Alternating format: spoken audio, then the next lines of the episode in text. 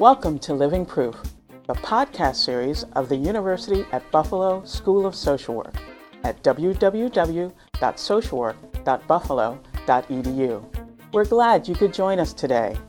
The series Living Proof examines social work research and practice that makes a difference in people's lives. I'm your host, Adjoa Robinson, and I'd like to take a moment to address you, our regular listeners. We know you have enjoyed our podcasts, as evidenced by the more than 250,000 downloads to date. Thanks to all of you. We'd like to know what value you have found in the podcast. We'd like to hear from all of you practitioners, researchers, students, but especially our listeners who are social work educators. How are you using the podcast in your classrooms? Just go to our website at www.socialwork.buffalo.edu forward slash podcasts and click on the Contact Us tab. Again, thanks for listening, and we look forward to hearing from you. Hi from Buffalo. Oh, yes, another 80 degree, low humidity July day with lake breezes. I'm Peter Sobota. It's our 100th episode. To celebrate our 100th episode of our podcast, we have invited our Dean, Nancy Smyth, and Director of Online Programs, Tony Guzman, to take a look back on our series and discuss why a School of Social Work entered into this area. Nancy discusses her vision for the future of our series, as well as her vision for the UB School of Social Work. Nancy concludes by describing her thoughts on the role of technology in the social work profession, as well as the risks and opportunities. Nancy Smyth, PhD, is Dean and Professor at the UB School of Social Work. She was interviewed by our new Director of Online Programs, Tony Guzman. My name is Tony Guzman, and I'm here with the Dean of the School of Social Work at University of Buffalo, Dean Nancy Smyth. We are celebrating our 100th podcast of the Living Proof series from the School of Social Work. And as such, we figured for this milestone we would uh, interview within house, so to speak. So it is my pleasure to introduce Dean Nancy Smyth. I had a few simple questions, and being that we're celebrating the 100th podcast, it's a good time to kind of look back and be able to say or find out what would you say are the reasons for the success of the Living Proof podcast series? Let me take a moment to even think back why we came up with it, Hmm. because I think a lot of people thought we were crazy when we first thought about doing this. And for a while, actually, we'd had staff and faculty here thinking about podcasts, and it was really just a decision to move forward with it. And our main concern, and the main thing on my mind at the time we decided to do this, was that there's a whole new generation of young people called the millennial generation, and uh, and even some of the Generation X who sort of came for them who get most of their information and their knowledge of the world on the internet. And at the time we did this, which was now three and a half years ago, social work had a very minimal presence on the internet. Okay. And, and I had a lot of concerns that we were going to miss a group of people who were really well disposed to the things that we do, really passionate about social change and making a difference in the world, and yet they might not know anything about us as a profession. So it seemed to me we needed some way to start to establish a presence for the profession there. And we knew enough about the internet to have a sense that if you make good content and just let people know about it reasonably, that it starts to get itself out there. So that was really why we chose the podcast. We figured we could start to talk about some particular social work issues as they relate to social work research or social work practice to research, and then just really teach people about who the profession is. And so we really wanted to involve people from all over the country as well as people doing work that might be relevant to social work, but maybe they weren't social workers. And the goal might be to attract people to the profession and also, I think, just to provide some really quality content for social work on the internet. So when I look at those goals, I think we've done pretty well. I mean, I look at the downloads, which, you know, you never know who's listening to those downloads, Certainly. but but what I'm told is we just passed about 260,000 downloads and Excellent. that we're listened to in all 50 states and 190 countries, depending on how you sort of see those things on your website. We can't really look at the iTunes data and know where that's getting mm. downloaded from. But I think more importantly, I see a lot of interaction and people who talk about how the podcast has been really useful to them. We have a lot of faculty around the country who've used it in their classrooms and really said how helpful it was. Occasionally, we get people who come on and write reviews, and so that's helpful. Hmm. I see some dialogue sometimes on Twitter where people really like a particular podcast. And actually, my best story just came out this past week. One of our faculty members came back from traveling abroad and she had met a psychologist abroad through a friend and they had i think lunch together. And psychologist asked where she was from and she said oh the university of buffalo school of social work. And the person jumped in and said oh my gosh that's the place that does the living proofs podcast series and pulled out her smartphone and showed the podcast that she enjoyed listening to and i thought well Excellent. that's the power of social media on this topic. And i think to promote social work not just to social workers but to allied professions and to potential students. So from that standpoint i think it's been successful and i'm pleased that it's done as well. And i'm amazed because i thought it was a very aggressive schedule that the staff and faculty chose to do a podcast every two weeks that was probably not the schedule I would have chosen. So the fact that we've made it to 100 episodes and kept that schedule up with really quality content, I think is pretty astounding. Excellent. And so, what would be your vision for the future of the podcast series? That's a good one. I'd like to. I'd be curious to hear some other people's vision about it. One of the things that I don't like about the series is I think our name isn't very helpful. just because I don't think the name says what it's about, so people get confused about it. One of the things I heard from a lot of social work peers is that they weren't sure what it was about. In other words, they thought it might just be us promoting our graduates or talking about our mm. school. And so my vision is partly I'd like to see the podcast maybe go through a process of renaming by involving listeners and coming up with a name that communicates a little more about what it's about we can't take the name Social Work Podcast because we have a colleague, Jonathan Singer, who does a wonderful podcast by that name. But I'm convinced that listeners probably could come up with a better name than we could that would better capture what the podcast is about. And I think when you do that, it, you make it easier to, for other people to listen to it because there are people I suspect who've seen it who don't know what it's about and haven't bothered to check it out. And I think that reaching more people would be easier to do with a different name. So that's a small thing. But I also, a larger thing is that when the group started working on the podcast, they had a vision of social work research that was relevant to practice and bringing that out in the podcast, but also the reverse what comes from practice that's important for research and informing research. And as I look over our topics, I don't think we've done as good a job on that part of it as we have on the okay. front part. So I would love to see us broaden a little bit, not from our intention, but broaden from how we've implemented it to allow for more of that dialogue. Because uh, social work as a profession, we have this dialogue back and forth about what's the role of research and practice, what's the role of practice and research. And I think the best minds now indicate we really, it needs to be a dialogue, it needs to be a back and forth huh. to really improve what we're doing. And so I think making sure that we have some ways to better get those voices of practice to research in there would be a great way to think about continuing what we've been doing and uh, complementing what we've been doing so far too. Those things i think would be the major ones. I've often asked myself what's the next step for this? And i'm not sure that i understand i know that yet. I mean i think right now there's still not that many social workers out there.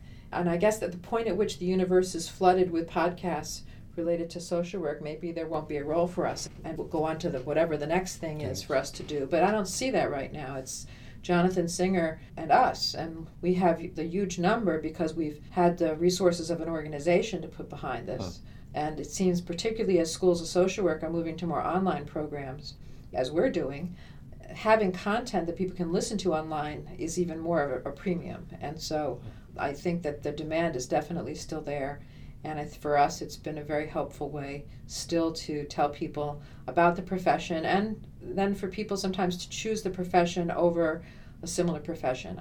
I think all of those things certainly will be continued in the vision. And then I think at some point, maybe we'll get saturated enough in this internet that there'll be some next step that will start to emerge. But I've never been one of those people to plan specifically all of the things that follow. What I try to do more is scan what's happening, scan what's out there, and see sort of organically what starts to emerge as the next direction.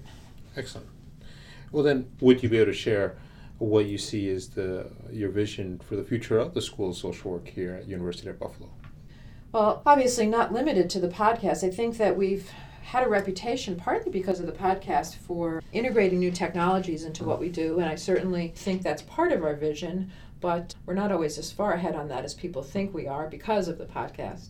I would love to see us, us do that better as a school, but do it with quality practice and quality education as our standard. I still will say to people, you know, sometimes a pencil is still your best tool to use for something. Sure. And you don't want to jump in and use a piece of technology just to use it. You want to use it because it makes the most sense for what your purpose is. So I certainly would like to see the school continue to grow in that direction. And we have some faculty who are doing some really wonderful work integrating technology as it's appropriate into their classes and their research and teaching and so that's a direction. I think the changes we've made in our master's program to integrate trauma informed and human rights perspectives have been really transformational, much more so than I would have predicted for the master's program and for the school as a whole, and have placed us in a position now being able to establish partnerships with people around the country and the world related to being leaders in that area. And I certainly see the school building on that strength. As you look through our podcast by topic, we cover all different types of topics, but certainly trauma is the one that we are probably got the most numbers of episodes for, and quite a few human rights too. So we're working in both those areas. And so I think that in this world, we all have to find our niches. And uh, for us, this is a really good niche, and we want to build on it. And the podcast will be part of bringing that great knowledge out to other people but it's really going to be bringing the knowledge that's been established by many people. I mean, when I did the podcast with Charles Figley, who is really the father of the traumatology field, one of them anyway, really incredibly well respected. I'd followed his work for years. I thought, wow, who would I like to talk to? Who would I like to hmm. hear from on trauma?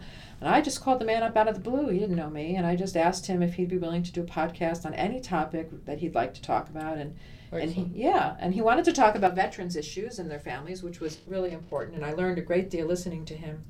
And so I think what kind of content would be great for our students to have available to them and for the communities that we serve to have available. And that will guide the direction of our podcast as well as it guides partly the direction that the school goes in. But ultimately, for a school, the direction is set by its faculty and staff. As a dean, I can share my thoughts, I can point the way, but mostly you get great people who are doing exciting things and then just have them work together. And so I think as a school, we'll be defining some of those things in the next couple of years.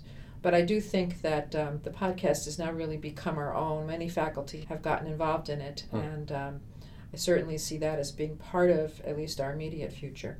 Excellent. And finally, what do you see as the future role of uh, technology or the role of technology within the future of the social work field? Yeah, that's a question I often wonder about. I'm a little concerned for the social work profession as we move into the 21st century. We are not, by and large, social workers are not technology adopters. I wouldn't even say early. We tend to be late adopters. Mm. And yet things are changing so fast with this world that we're in right now. 65% of adults who are on the internet now are into social media. And I'm not sure that social workers understand the medium enough to be able to help their client populations with those things. Certainly, when it comes to adolescents, where you have 95% of them who are gaming, most social workers I encounter have very negative perceptions about gaming. And uh, those are things that I think if we don't do a little better job of educating ourselves and getting familiar with some of these things, we're in danger of becoming culturally irrelevant. And I, that's never good for a profession like ours, which is focused on cultural competence. Now, that said, I think that um, if we can figure out how to use technology effectively, from whether it's we're using it with our clients, but or using it to organize some social action, like you've seen in some parts of the world, that social workers would be ideal for the problems of our century. Social work, by definition, looks at systems and networks and many levels of change. And the technologies that are now emerging are all about how to mobilize and work with those networks, how to connect people and communicate and collaborate across vast distances, and then how to integrate that with face to face. So I think it's perfect for us. On one hand, I'm optimistic because I think we can make this connection, we're going to have some tools that will make our work much more powerful and relevant for the 21st century. And at the same time, I get a little nervous because we can be a little technophobic. And now, that said, I'm seeing a lot of promising signs. People who are starting to venture into this who had held back. And uh, technology is neither bad nor good, it's neutral. It's all about how you use it. And I think that's really been the message I've tried to give to people is people are using these technologies to connect to other people and that's what social work's about is about relationships. So if we can see past the fact that it's happening over a telephone or happening via a text message or happening via an email or in a facebook group and see the fact that it's about people wanting to connect with people and about having problems with that sometimes or having some positive experiences then i think we're really ideal to help people negotiate this universe. But we can't do that if we're so ignorant of the technology that we can't help someone figure out how do you set boundaries in a digital environment? If someone is harassing me, how do I cope with that? And so I think it's a true time of, of challenge and opportunity for us as a profession. And I think integrating technology well into what we already know and helping ourselves grow in what we know will be the future for us. And if we don't do it, I'm not optimistic that social work will be the vital profession that it is at this moment 50 years from now. And so I think we're up to the challenge, but I think we need to start moving there a little faster than we have because the rate of change seems to be accelerating. And we need to do it and ask all the important questions that we ask are questions about ethics and questions about making sure that everybody gets included in these digital changes. We have a world that is giving people access to information, but if you don't have access to the same tools, you are now out of the loop for information. And I think that's a social justice issue. So for social work, I think our issues will be very relevant to these technologies if we can get people to start to think about it a little bit more than they have been. And as I said, I've seen some positive signs. Maybe a year ago, I had about 200 social workers that I was following on Twitter and it's probably up to 500 now. And that's just the ones that I personally have noticed. It's by no means a sort of full assessment. And there's some wonderful efforts going on in the UK with Open University Initiative, where they have blogging and they sponsor social work debates on Twitter a couple mm. times a week. And I see um, some amazing social workers from around the world. So I th- those things I see happening, and I think, wow, it does seem like as a profession we're starting to get there. Excellent. Very good. Well, I want to thank you for your time and sharing with us here on the podcast. And looking forward to another 100 episodes down the road. Thanks, Tony. Me too. You've been listening to our 100th episode in which Nancy Smyth discusses the Living Proof podcast series Past, Present, and Future.